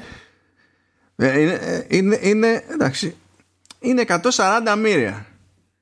Είναι 140 μοίρια. Κοίταξε, νομίζω ότι η φυσική κατάληξη είναι να, το νούμερο το 140 να φτάσει και να τερματίσει για το 5 γενικά στο 256 για να είναι οι επιτρεπόμενοι χαρακτήρες σε ένα tweet αλλά να, είναι, να αντιστοιχούν σε, δισεκα, σε εκατομμύρια κόπιες. Δεν ξέρω γιατί, Εσύ, τι έτσι δεν ξέρω αν έχει ξαναυπάρξει τέτοιο παιχνίδι στην ιστορία των video games. Δηλαδή, παιχνίδι το οποίο δεν είναι massive multiplayer και στο PC δεν έχει ξαναγίνει. Το παιχνίδι έχει κάνει cross-gen τρεις γενιές. δηλαδή, είναι, είναι απίστευτο. Ξεκίνησε στην προηγούμενη, στην προπροηγούμενη, γιγαντώθηκε στην προηγούμενη και συνεχίζει να πουλάει και σε αυτή. Δηλαδή, ε, είναι too much. Είναι too much, πραγματικά. Λέει σε κάποια φάση ο Ζέλνικ ότι το Grand Theft Auto Online μέσα στο 2020 είχε περισσότερους ενεργούς παίκτες κάθε μήνα σε σχέση με οποιοδήποτε μήνα, οποιοδήποτε προηγούμενο έτους που έτρεχε το online. Ρε χαμπό το τι γίνεται. Ρε δεν online πρέπει να παίξουμε μάλλον δεν έχουμε παίξει ε. Τροπή. Τι να παίξουμε. δεν μπλέκω τώρα. Να, να σου πω, έτσι κι αλλιώς. Ε, έτσι κι αλλιώς ξέρεις. Μαζί, τι δεν μπλέκεις. Θα κάνουμε παρέα, συμμορία. Ναι, ναι, ναι. Δεν μου φτάνει δηλαδή έτσι κι αλλιώς ότι μιλάμε για open world game, το οποίο είναι μια καταδίκη πλέον στην ψυχολογία μου, ό,τι παιχνίδι κι αν είναι. Δεν είναι αυτό, είναι άμα έχεις και άμα έχεις παρέα. Έχει, είναι, έχει και κυνήγι για κροκόδιλους μέσα. Θα, θα πάμε καλά. θα πάμε καλά. Ωραία, Πάντως ωραία. λέει 8 μοίρια uh, NBA 2K φύγανε ε, του και 21 8 μίλια. Συνολικά, ναι. Ναι, και Borderlands 3 12 εκατομμύρια. Ωραία. Κοίτα, α, άρε ράντι. Άρε ράντι. Τους έχεις πιάσει... Δύναμη, δύναμη το, το franchise αυτό τελικά. Και η 2K πάντως λέει το, το εξής ωραίο για τη συνεισφορά παλαιότερων τίτλων ε, λέει ότι στην ουσία, ενώ δεν είχε ανάλογη κυκλοφορία όπως πέρυσι, η, η πτώση στα, στο, στο Giro θα ήταν μεγαλύτερη αν δεν είχαν τους παλαιότερους τίτλους. Λέει μάλιστα ότι ε, ανέβηκε ο Τζίρος από παλαιότερους τίτλους κατά 39% σε σχέση με το αντίστοιχο περσινό διάστημα. Ναι. Τώρα βέβαια, επειδή μιλάμε για το τρίμηνο, ξέρεις, που είναι το τελευταίο τρίμηνο του 20. λέει ότι ουσιώδη συνεισφορά μέσα σε αυτά είχε και το NBA 2K20. Τι κάνετε, παιδιά; Που να μου εξηγήσει κάποιος τι κάνετε; Μάλιστα. Ποιος αγοράζει στα σοβαρά αυτό το τρίμηνο του K20. Ξέρεις, αυτό είναι απόρρια των hardcore, έτσι. Υπάρχουν γκρουπ από hardcore, οι οποίοι ε, εάν δοκιμάσουν ή δουν κάποια reviews που εμπιστεύονται για το NBA 2K20, του, του, του K20 πηγαίνουν και αγοράζουν ξανά το, το 2K20, το προηγούμενο. Δηλαδή, ή, ή, ή καλούν κόσμο να υποστηρίξουν τον προηγούμενο τίτλο, γιατί ο νέος τίτλος είναι απαράδεκτος. Είναι, είναι χάος. Είναι χάος. Μπράβο, μπράβο στα παιδιά. Α, είναι και πιο, φθ- ε, ε, είναι και πιο φθηνό. Να δίνει πόνο, ξέρεις, να έχει διάρκεια το Red Dead. Ok, να έχει διάρκεια το Grand Theft Auto, ακόμα και αυτή την αφήγηση. Εκεί πάλι βγάζει κάποιο νόημα. Διάφορα παιχνίδια βγάζουν νόημα να έχουν μια κάποια διάρκεια. Αλλά τα αθλητικά, δηλαδή περσινά, προπέρσινα. δηλαδή, ξ- Θα έχει πολύ ενδιαφέρον να, να δούμε αυτό το κοινό. Υπάρχει μια θεωρία που σκέφτομαι αυτές τις μέρες ότι αυτό το κοινό πλέον που αγοράζει το NBA του K παραδείγματος χάρη είναι μόνο hardcore. Δεν υπάρχει κόσμος που το αγοράζει για πλάκα ή να παίξει με την παρέα του ας πούμε. Είναι, είναι πολύ μικρό το ποσοστό. Έχουμε φτάσει στο σημείο που αυτοί οι 8 εκατομμύρια είναι τελείως hardcore για το NBA του K. Σαν κοινό. Ή, για- ή ακόμα για το FIFA. Και υπάρχει το μικρό ποσοστό που είναι οι casual παίχτε και παίζουμε και το κάθε χρόνο κτλ. Αλλά οι πραγματικοί hardcore μπορεί να μένουν και σε τίτλους που είναι περσινοί. Είτε από mods, είτε από νέα option files, ξέρω εγώ στο Pro Evolution. Είναι, είναι πολύ, δεν ξέρω, είναι, έχουμε πολύ καιρό να μιλήσουμε για τα αθλητικά γενικά, να δούμε την, την πίτα, το τι έχει πάει. Αλλά άμα το σκεφτείς, έχουν σχεδόν εξαφανιστεί. Δηλαδή πάνε οι εποχές όπου ήταν όλα διθυραμβικά και περιμέναμε τα νέα FIFA και τα νέα Pro Evolution, τα εντυπωσιακά ε, και τα NBA 2K. Τώρα είναι, βγαίνουν κανονικά κάθε χρόνο και δεν υπάρχει κάποιος δώρος ιδιαίτερος. Θυμάσαι Ναι, είναι παλιά πιο υπή- δύσκολο υπήρχαν να χρονιές υπάρχει- για τα νέα συστήματα AI, για τα νέα animation, για όλα τα physics. Πάντα υπήρχαν ε, marketing pushes στην αρχή. Ε, δείτε το νέο και το... Τώρα τίποτα. Κοίτα, α- αυτά, άμα δεις τα... Άμα δεις δελτία τύπου και τέτοια, αυτά τα λένε ακόμη. Όχι, ναι, ναι, ναι. Α- απλά δεν γίνεται ο ντόρος που, θα- που γινόταν στα site, ας πούμε, παλαιότερα με αυτές τις κυκλοφορίες. Δηλαδή το, αυτό το Εντάξει. συνεχόμενο push και αυτές τις συνεχόμενες αναλύσεις. Δηλαδή έχουμε καταλήξει πλέον, ρε παιδί μου. Είμαστε αυτοί. Κάνουμε τις ανακοινώσεις μας, κάνουμε και ένα βίντεο για τη γενιά που έρχεται και τι θα σας δείξουμε και τελειώνει. Δεν ξέρω, έχω την αίσθηση ότι είναι και λίγο μαγική εικόνα αυτό, διότι τα, στα χρόνια ε, τα, στα οποία αναφέρεσαι ε, είχαμε πολύ λιγότερες κυκλοφορίες γενικά από οτιδήποτε για να μας, τραβάει, να μας τραβάνε τη, τη- την προσοχή. Έτσι Ναι, κι ναι. αλλιώς. Α- α- απλά, απλά στη- στην κατηγορία το σπορ είχαν πιο ενεργό ανταγωνισμό από το. Ε, ναι, τώρα δεν μπορεί να μπει κανένας στην αγορά γιατί κανένας δεν μπορεί να πληρώσει δικαιώματα, υπάρχουν αποκλειστικές συμφωνίες, είναι όλα πολύ πιο περίεργα. Και κανένας δεν έχει και τον κόσμο να δουλέψει με τέτοιες μηχανές για τέτοια physics ναι, και ιστορίες. Και η σταδιακή εξαφάνιση του Pro Evolution, ας πούμε, από το mainstream, ε, τουλάχιστον σε επίπεδο κόντρας ε, με το FIFA, ε, και η μετάβασή του έτσι σε ένα πιο online μοντέλο, ας πούμε, δείχνει ακριβώς αυτό. Και δεν υπάρχει χώρο στην ουσία ούτε για ένα δεύτερο football game στην πραγματικότητα. Και αυτό πρέπει να υποδηλώνει ένα- μια σμίκριση της αγοράς των σπορ. Αρκετά. Ε, Μπορείς σαν, πο- ε, μπορείς σαν ποσοστό. Αλλά σε απόλυτους αριθμούς ίσως όχι. έχουν περάσει πάντως οι εποχές αυτές. Δηλαδή, άμα το πάρεις συνολικά, ε, ο ντόρος που είχαμε παλιότερα για παιχνίδια τέννις, για παιχνίδια μπιλιάρδου, δεν υπάρχουν μέσα σε όλα αυτά. Ο ντόρος τόσος πολύ. Δηλαδή, οι εταιρείες δεν χαλάνε πλέον χρήματα ούτε να προωθήσουν ούτε να κυκλοφορήσουν νέα παιχνίδια ε, τέτοιου επίπεδου και το ίδιο ισχύει φυσικά και για τα manager το οποίο έμεινε ένα τελικά στην ουσία και αυτό και πάλι δεν το ακούσει ιδιαίτερα πλέον όπως παλαιότερα. Παρ' όλα αυτά νομίζω ότι έκανε την καλύτερη του χρονιά. Ναι, ναι, για τη ναι. δεδομένη του περίοδο, Γι' έτσι, αυτό, εμπορικά. ναι, γι' γι' αυτό λέω ότι αυτοί οι παίχτες ρε εσύ, πρέ- πρέπει να είναι πολύ hardcore. Καλά, το football δηλαδή. manager εντάξει. Okay. Ναι, είναι και συγκεκριμένη τώρα η, η περίοδος αυτή. Έχουν βρει το κοινό τους στην ουσία. Ε, Να σου πω τώρα, όταν, όταν ήμασταν πιο μικροί, όταν ήμασταν παιδιά, ρε παιδί μου, ε, και μπλέκαμε με, με games. Στις παρέες μας ήταν ε, μάλλον αυτονόητο ότι θα πέσουμε σε κάτι αθλητικό αργά ή γρήγορα. Τώρα δεν είναι έτσι. Τώρα πέσουν σε Fortnite. Θα πέσουν κάπου αλλού. Ναι, καλά. Στους δικού μας κύκλους ούτε Fortnite. Καλά, άλλο. Λέω για, το, λέω για τις αντίστοιχες ηλικίες, αλλά σήμερα. Ναι, μου, ναι, ναι. Για τους δικούς μας κύκλους θα έχω το Παπακοσταντίνο μου λέει για το Heroes of Magic το 2 τώρα. Πάλι δηλαδή να κόβω τις φλέβες μου. Το, το έχει τελειώσει 64 φορές. Τον παίρνω τι προάλλες τηλέφωνο, τι κάνεις Νίκο; Τι παίζω λίγο χείρο μου λέει. Τι λίγο μαλακα χείρο του λέω. Πόσο λίγο δηλαδή 25 χρόνια χείρο. Πόσο έχει μείνει από το χείρο δηλαδή να παίξεις; Πώς γίνεται αυτό το πράγμα; Το οποίο μου θυμίζει τον εξής προβληματισμό που έχω αυτή την εβδομάδα ε, με τις εκτόσει στο, στο Xbox. Λοιπόν. Okay. Υπάρχει το πρώτο The Darkness, το οποίο φυσικά έχω physical και έχω παίξει, αλλά έχει το πρώτο The Darkness 4 ευρώ. Σεβαστό. Σεβαστό. 4 ευρώ και είναι η φάση. Είναι 4 ευρώ, ξέρω εγώ, πρέπει να το ξαναπάρω. Πάρ το ρε μάνο 4 ευρώ, είναι digital. Δηλαδή τώρα πιο, πιο δύσκολο. Πάρε να το έχεις να του δώσεις ένα. Υπάρχει το επόμενο που και αυτό το έχω κάπου physical, είναι εκεί σε, μια, σε ένα έπιπλο κάπου κλπ. 6 ευρώ Spec Ops The Line. Και αρχίζω και φορτώνω. Και μετά βλέπω και το άλλο. Το άλλο το ωραίο. Λοιπόν, ακούστε φάση. Πρώτον, 10 ευρώ στο Xbox το Game of the Year Edition του Witcher 3 που πρέπει να είναι η μικρότερη τιμή που έχω πετύχει. Συνήθως έπεφτε στα 15, ξέρω εγώ. Α, αυτό κάνεις partition στο σκληρό, άμα το έχεις και το ξαναπέρνει στο άλλο partition. και υπάρχει και το άλλο το, το παράλογο, πραγματικά αυτό δεν το καταλαβαίνω. Βγήκε τώρα ένα collection που έχει και τα δύο ώρες. Βγήκε αυτή την εβδομάδα αυτό το collection. Ναι. Που μπορείς πακέτο να αγοράσεις και τα δύο ρε παιδί μου. Έτσι.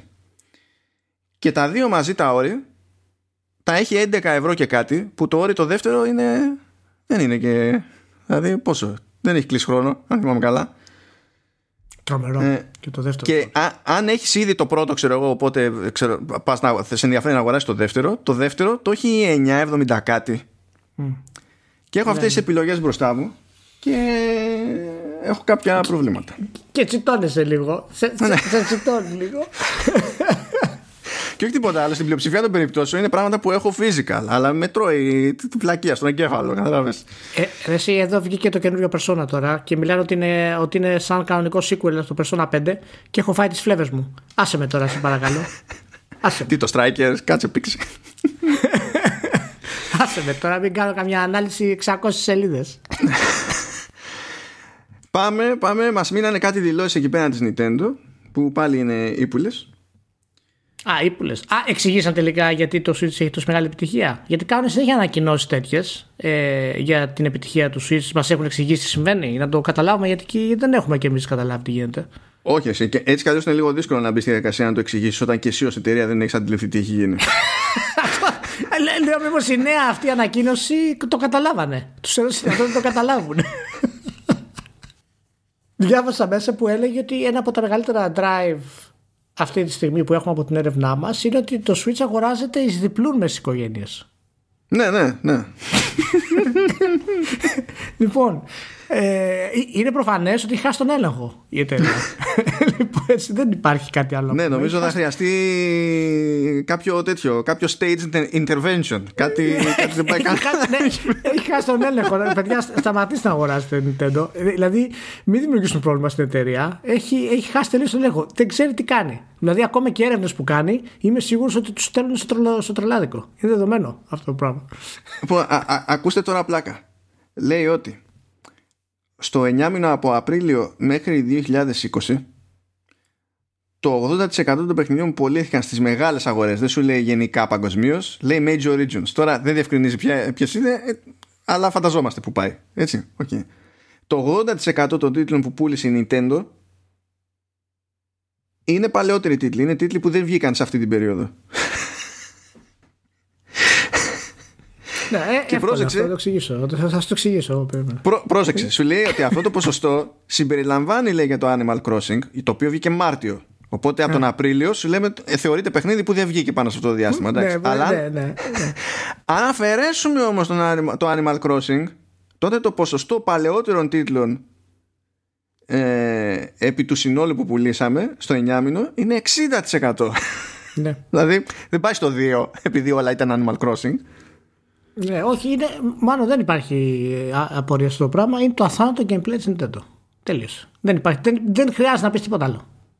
Τελείωσε. Δεν υπάρχει καμία λογική. Ό,τι και να αγοράσεις είναι σαν να είναι μοντέρνο. Είναι, είναι, είναι εξωφρενικό αυτό το πράγμα. Είναι εξωφρενικό.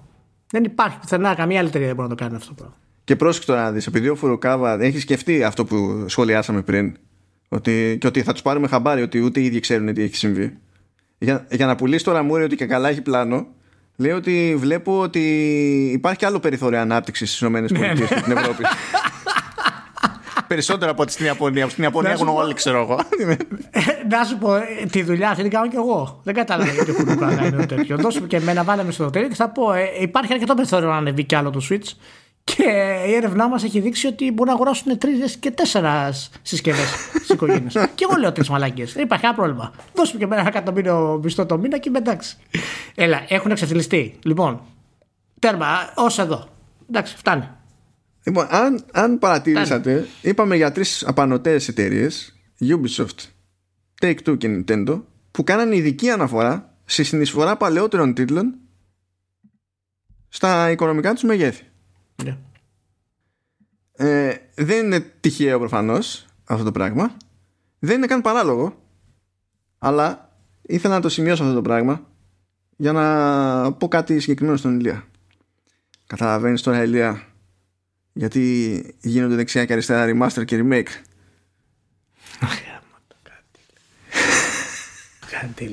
Γιατί το Final Fantasy του PS1 δεν θα μπορέσει να στο πουλάει 300 χρόνια. Αλλά Ε, το αυτό- remake ναι. του 7 θα στο πουλάει Α, 300 ναι. χρόνια. Ε, εντάξει, εντάξει. Θες τώρα να εκτροχιαστούμε δηλαδή στο podcast. Μια χαρά που τα έχουμε πάει μέχρι εδώ δηλαδή. Θες να, θες να, να πάμε αλλού.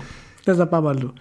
Ναι, έτσι είναι η πραγματικότητα και φυσικά ε, όταν είχε ξεκινήσει η ιστορία με τα remaster ήταν ακριβώς αυτό που είχα πει και εγώ. Ότι αυτό θα καταλήξει να κάνουν οι εταιρείες εν τέλει στον κύκλο αυτό το πράγμα. Και πρόσεξε, οκ με τα remaster. Πα- Εγώ είμαι πάντα υπέρ του remaster, το έχω ξαναπεί με αυτό το πράγμα. Τώρα αρχίζω να κάνουν remake. Ένα θα σου πω μόνο. Είναι, είναι γενική δήλωση παγκοσμίου βεληνεκούς. Έτσι. δηλαδή από Νορβηγία, Ελλάδα και ενδιάμεσο. Εάν η Nintendo βγάλει remake κανονικό, όχι αυτά που έχει βγάλει μέχρι τώρα, αληθινό remake το Ocarina of Time και του αλλάξει το σχεδιασμό, του βάλει έναν εχθρό εδώ, του μεγαλώσει τα bosses, τα κάνει πιο δύσκολα, αλλάξει τους γρίφους, εγώ παρατάω την Nintendo ολοκληρωτικά και γίνομαι ο κορυφαίος αντίπαλος της Nintendo. Να το ξέρεις, στο λέω, τέλος. The Α, end. άνετα, άνετα με αυτό το παιχνίδι, με, με ένα τέτοιο remake λανσάρει το επόμενο μηχάνημα. Άνετα.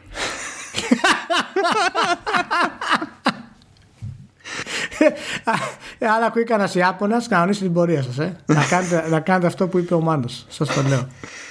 Και να, ε, πάλι να, ε, επειδή πας και γυρεύοντας, πας και γυρεύοντας έτσι, είδες τι έκανε με το A Link to the Past και πώς το έκανε με το A Link to the Past; Πολύ ωραίο. Πολύ Ήτανε ωραίο. πρόβα για το Καρίνα αυτό, το ξέρεις. Ναι, ήταν πρόβα για το Καρίνα. Εντάξει, εντάξει, εντάξει. Πάντως να πω κάτι για την περίπτωση Nintendo. Ότι η εταιρεία που έχει πουλήσει 400 εκατομμύρια Animal Crossing τη δίνει το OK να κάνει remaster ό,τι θέλει. και remake. Τελείωσε. Δεν γίνεται. Όταν φτάσει στο σημείο να έχεις πουλήσει Animal Crossing τόσο πολύ, ε, μετά δεν έχω να πω κάτι. Δεν υπάρχει να κριτικάρω κάτι. Τελείωσε. Καλά, το, πρα- το πραγματικό low point δεν θα είναι να βγει και να πει κάνω remake το, το Καρίνα. Το πραγματικό low point για Nintendo που θα είναι όντως low point. Έτσι, για τη βιομηχανία, για την Nintendo, για την ανθρωπότητα κτλ. Είναι να βγει και να πει ότι κάνει ε, ε, remake ή έστω και remaster. Αλλά ακόμη πιο χειρότερα remake κάποιο παλιό Animal Crossing που δεν βγάζει κανένα νόημα η προσπάθεια. Πουθενά. Και είδαμε από την έρευνά μας ότι τα παιδιά στα σπίτια θέλουν τα παλιά Animal Crossing. και επειδή τελείω τρελό, αποφασίσαμε να το κάνουμε. Α, η καλύτερη ιδέα για, για remake και μα την Παναγία και τον Χριστό θα πουλάγε 10-15 εκατομμύρια άνετα, ε. Την, την πρώτη μέρα. Είναι remake του Donkey Kong. Α, Donkey Kong, εντάξει, Αυ- αυτό είναι άλλο. αυτή, τη κοπέλα. στιγμή, αυτή τη στιγμή αν έκανε remake του Donkey Kong θα σάρωνε παιδιά, θα σάρωνε. Nintendo, listen to me.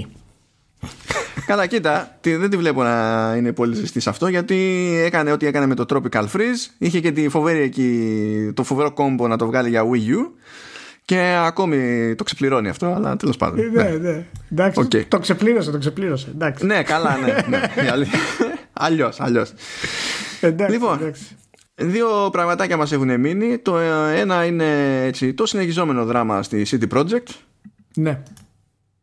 Ε, εντάξει, είναι, δεν πρόκειται να τελειώσει ποτέ η φάση διότι έφαγε επίθεση με ransomware η CD Projekt πράγμα που σημαίνει ότι πέρασε malware στα, στα συστήματά της κωδικοποιήθηκαν τα πάντα, κρυπτογραφήθηκαν τους κλείδωσε, τα, τους κλείδωσε συστήματα και ζητάνε λεφτά τέλος πάντων όσοι κάνανε τη, τη μόντα αυτή για να τους ξεκλειδώσουν τα συστήματα και τα, είναι κλασική περίπτωση εκβιασμού και, και δεν συμμαζεύεται.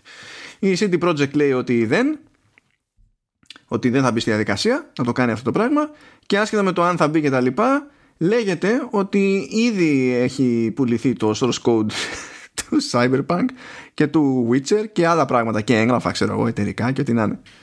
Ναι, ε, ανεβήκανε σε, σε ρωσικό site. Ε, πού, σε τι θα... ανε...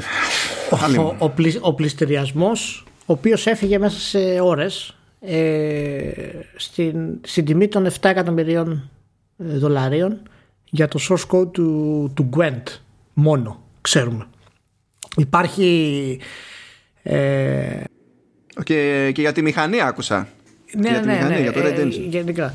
Και, και υπάρχει κόσμος ο οποίος έχει προσπαθήσει να διασταυρώσει ότι όντως αυτά είναι αλήθεια. Τα πρώτα πράγματα λένε ότι όντως είναι, είναι αλήθεια και αυτό έγινε.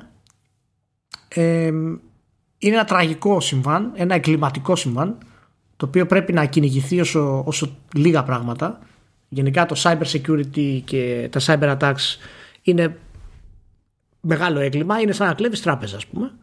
Ε, και δεν ξέρω τώρα εάν αυτό θα έχει κάποιο αντίκτυπο οικονομικό στην εταιρεία ουσιαστικό, αλλά σίγουρα θα έχει αντίκτυπο στο θέμα της ανάπτυξης και του πώς η εταιρεία θα μπορέσει να συνεχίσει να υποστηρίζει το Cyberpunk τους επόμενους μήνες. Ο Κιζίνσκι ήδη είπε ότι θα επηρεάσεις σε βράχυπρόθεσμα την ε, προσοχή μας επάνω στο, στο Cyberpunk και γενικά το έθεσες ως Game Development Work.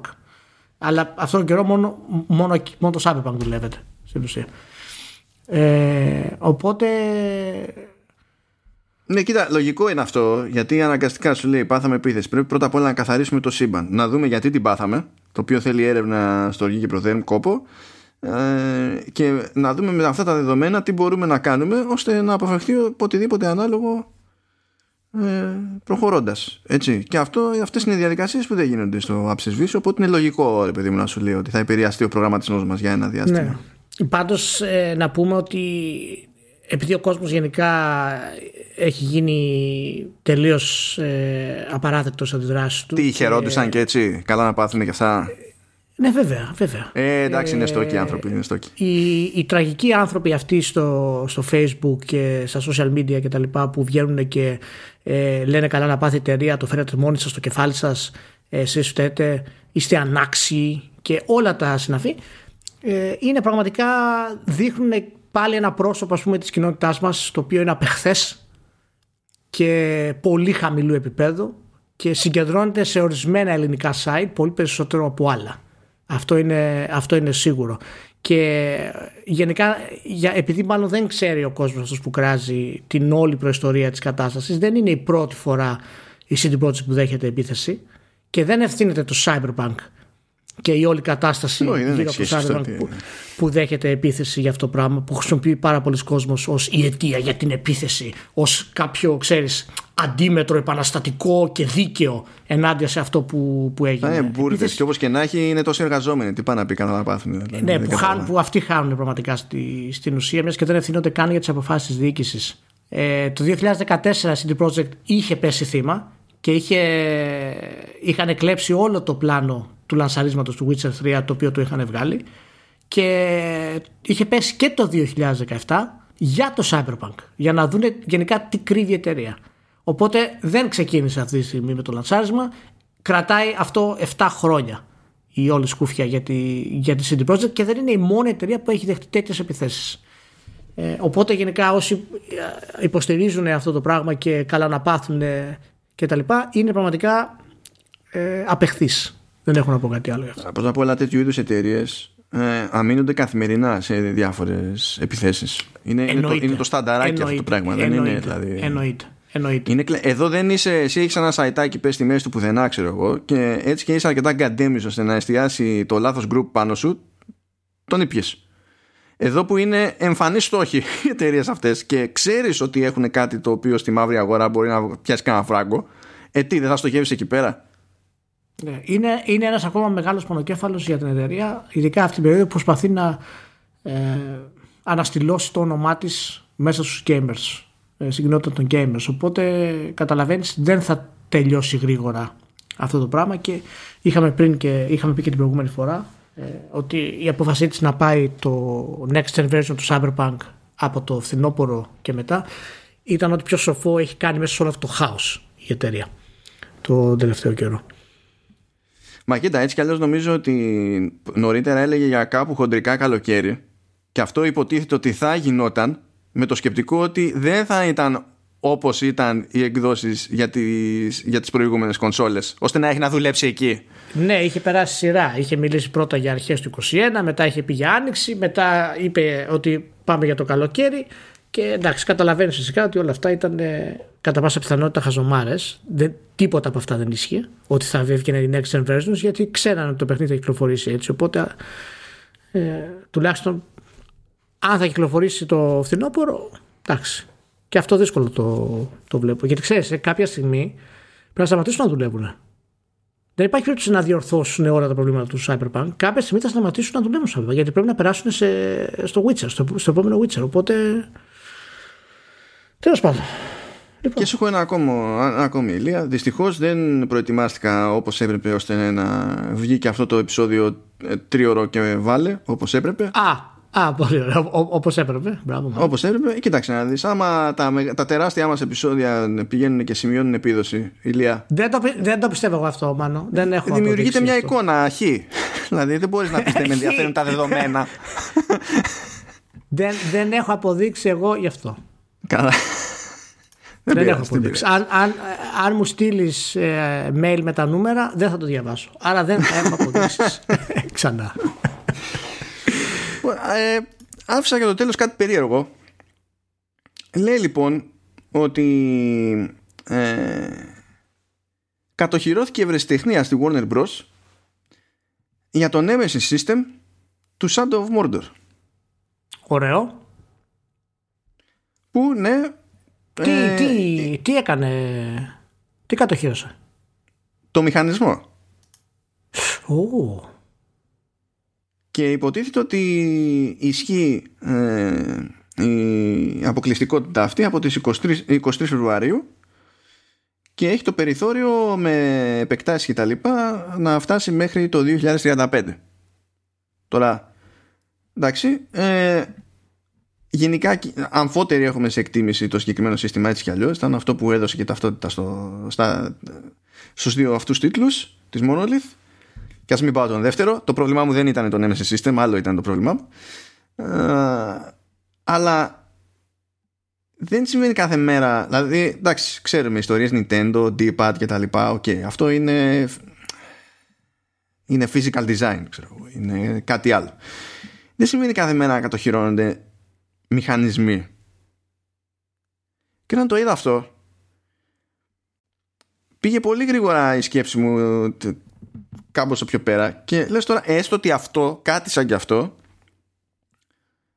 γίνεται σύστημα στο, στο, στην αγορά του gaming με την ίδια λογική ξέρεις που γίνεται και, στο, και στη βιομηχανία της τεχνολογίας που στη βιομηχανία της τεχνολογίας είμαστε πλέον σε level που μισοσκεφτήκαμε κάτι δεν έχουμε ιδέα πώς θα το κάνουμε αλλά επειδή το σκεφτήκαμε για το ενδεχόμενο να χρειαστεί κάποτε να το κάνουμε ας το κατοχυρώσουμε για να μην μπορεί να το κάνει κάποιος άλλος ε, Πώ σου κάθεται να κάνουμε τέτοια πράγματα για, για μηχανισμούς του gameplay; Θα πρέπει να είναι κάτι πάρα πολύ συγκεκριμένο για να μπορεί να επιτράπει η κατοχήρωση. Το Nemesis System είναι ιδιαίτερη εξαίρεση. Και ακριβώς επειδή τα παιχνίδια δεν, δεν είχαν την, τον καλύτερο σχεδιασμό ε, δεν έχει ακουστεί όσο θα έπρεπε. Παραμένει κατά πάσα πιθανότητα το μεγαλύτερο επίτευγμα της προηγούμενης γενιάς από, από τεχνικό θέμα. Που έχει να κάνει με την πρόθεση του storytelling και το emerging gameplay, ας πούμε, και πώς συνδυάζεται ε, με τον να αναδεικνύει τους NPCs που είναι, ξέρεις, δεν είναι οι πρωταγωνιστές ας πούμε και να δημιουργεί αυτό το narrative στους, ε, στους παίχτες. Ε, δεν έχουμε προηγούμενο σε αυτό με αυτό τον τρόπο αλλά προφανώς ξέρεις το, ο κώδικας του AI του Halo είναι της Bungie π.χ. Δεν μπορεί κάποια άλλη εταιρεία να το πάρει. Ναι, αλλά σε εκείνη την περίπτωση για να το έπαιρνε θα έπρεπε να, θα έπρεπε να παίξει κλοπή. Αυτό, ναι, αυτό θέλω να πω. Δηλαδή υπάρχει τρόπος να προστατεύσεις το σύστημα των έμεσης. Γι' αυτό μου κάνει λίγο εντύπωση ότι θέλησε η εταιρεία, η Warner Bros. να πάει να κατοχυρώσει αυτό το πράγμα. Και εμένα όταν το πρωτοδιάβασα και άρχισα να το ψάχνω λίγο, δεν μου φαίνεται πολύ ε, normal βέβαια σαν κίνηση, εκτός και αν ένιωσε ότι υπάρχει κόσμος που είναι έτοιμος να το αντιγράψει. Χωρίς να έχει πάρει την άδεια. Μπορεί να, ξέρεις, κάποιοι πραγματικά να το έχουν χρησιμοποιήσει ανάποδα. Να έχουν κάνει reverse engineer, παραδείγματος χάρη. Το reverse engineering όμως δεν είναι παράνομο. Όχι, όχι. Ναι, απλά σου λέω, ε, άμα το κατοχυρώσεις, τότε αυτόματα μπορείς να ξέρεις, έχεις τρόπους να λάβεις ναι, χρήματα ναι, από, γιατί στην από ουσία, αυτό. Γιατί στην ουσία κατοχυρώνοντας το, το σύστημα με βάση το, το αποτέλεσμα που φέρνει εμποδίζει τον άλλο να κάνει οτιδήποτε παράγει ανάλογο αποτέλεσμα και ανάλογες συμπεριφορές άσχετα με το ποια είναι η μέθοδος που μπορεί να χρησιμοποιήσει ναι. behind the scenes ας πούμε. Και, και είναι, είναι πραγματικά μια καλή ερώτηση ε, το πώς το θέτεις έτσι και είναι και δίπλο μαχαίρι στην ουσία αυτό γιατί σκέψω το χάρη να είχε κάνει να είχε κατοχυρώσει το Z-targeting Nintendo Τέλος ζωής με την έννοια, ξέρεις, με την έννοια ότι ξέρεις, όποιος το χρησιμοποιεί πρέπει να πληρώνει, να είναι κατοχυρωμένο για αυτό το πράγμα. Δεν το είχε κάνει. Ε, τώρα φυσικά δεν ξέρω κατά πόσο μπορούμε να έχουμε νέες ε, τεχνολογίες τέτοιου επίπεδου για να υπάρχει αυτό το πράγμα, αλλά ε, είναι, είναι περίεργη η κίνηση. Εν τω μεταξύ, είναι... δεν είναι φάση κατοχυρώνω την τεχνολογία την ίδια, τον τρόπο με τον οποίο λειτουργεί το πράγμα από πίσω. Γιατί όντως είναι δικός μου κόπος, δική μου δουλειά κτλ. Και, και άμα θέλει κάποιος να τη χρησιμοποιήσει, θα πρέπει να με πληρώσει. Είναι ότι ε, το θέτει πάλι σε όρους gameplay το πράγμα.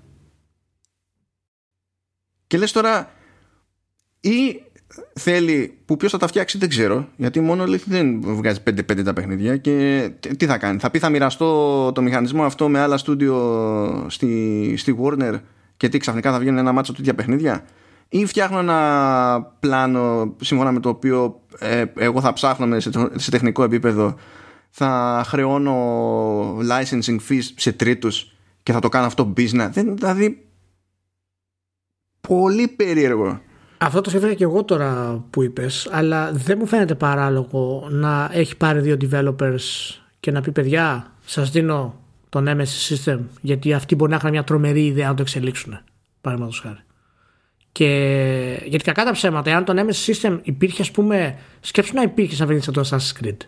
Το Nemesis System. Ναι, θα και ήταν όλα... σαφής βελτίωση.